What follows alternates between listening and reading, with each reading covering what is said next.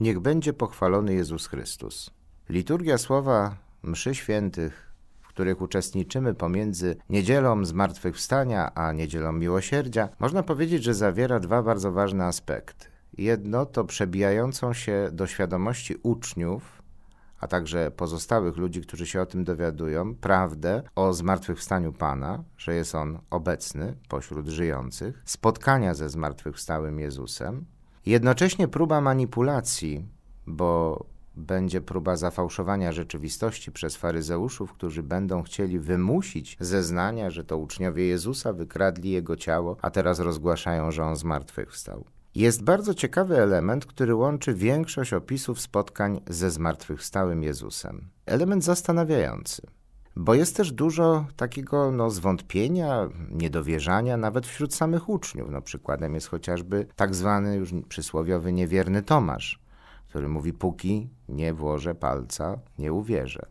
Zjawia się Chrystus, wyrzuca mu niedowiarstwo, ale daje się dotknąć, po to, żeby nie miał żadnych wątpliwości.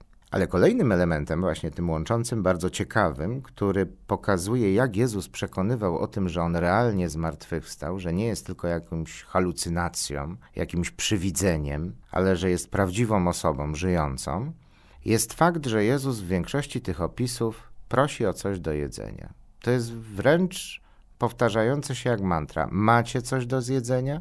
Zjedli razem posiłek. Co macie do zjedzenia? Zjadł z nimi posiłek. I takich fragmentów jest kilka.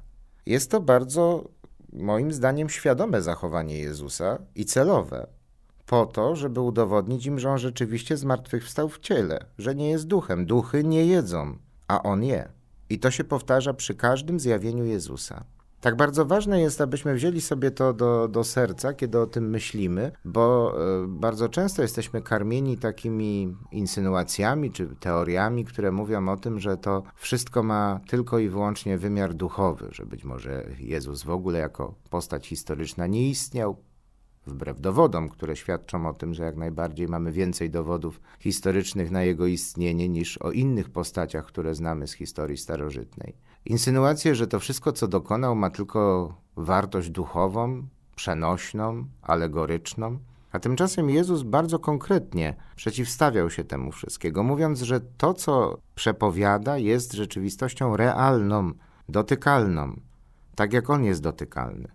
Zamierzenie Boga, który mógł zbawić świat w jakikolwiek sposób, jednym gestem, jednym słowem, oczywiście mówiąc w przenośni, a zdecydował się posłać swojego własnego syna, który przyjął ciało ludzkie, stał się człowiekiem, po to, żeby nam ukazać swoją twarz, twarz miłości, twarz miłosierdzia, twarz pochylającego się człowieka nad niedolą drugiego człowieka. I tu wracam do tego wydarzenia, które miało miejsce właśnie w wieczerniku, kiedy umywał nogi swoim uczniom. Ja wam to uczyniłem. Patrzycie na to, co ja wam robię, mimo że nie muszę tego robić, ale robię. Umywam wam nogi. W związku z tym, skoro doświadczacie ode mnie miłości, to świadczcie ją innym. I te wszystkie czytania, te wszystkie ukazania się Jezusa, to, to takie zaopiekowanie tych wszystkich uczniów przez Niego, po zmartwychwstaniu, prowadzą nas do tajemnicy, która wybrzmi całą pełnią w drugą niedzielę wielkanocną.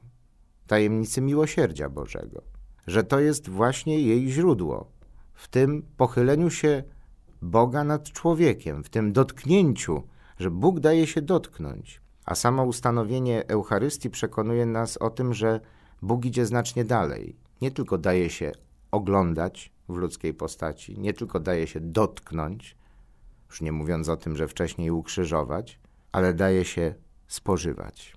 Tak bardzo oddaje się człowiekowi.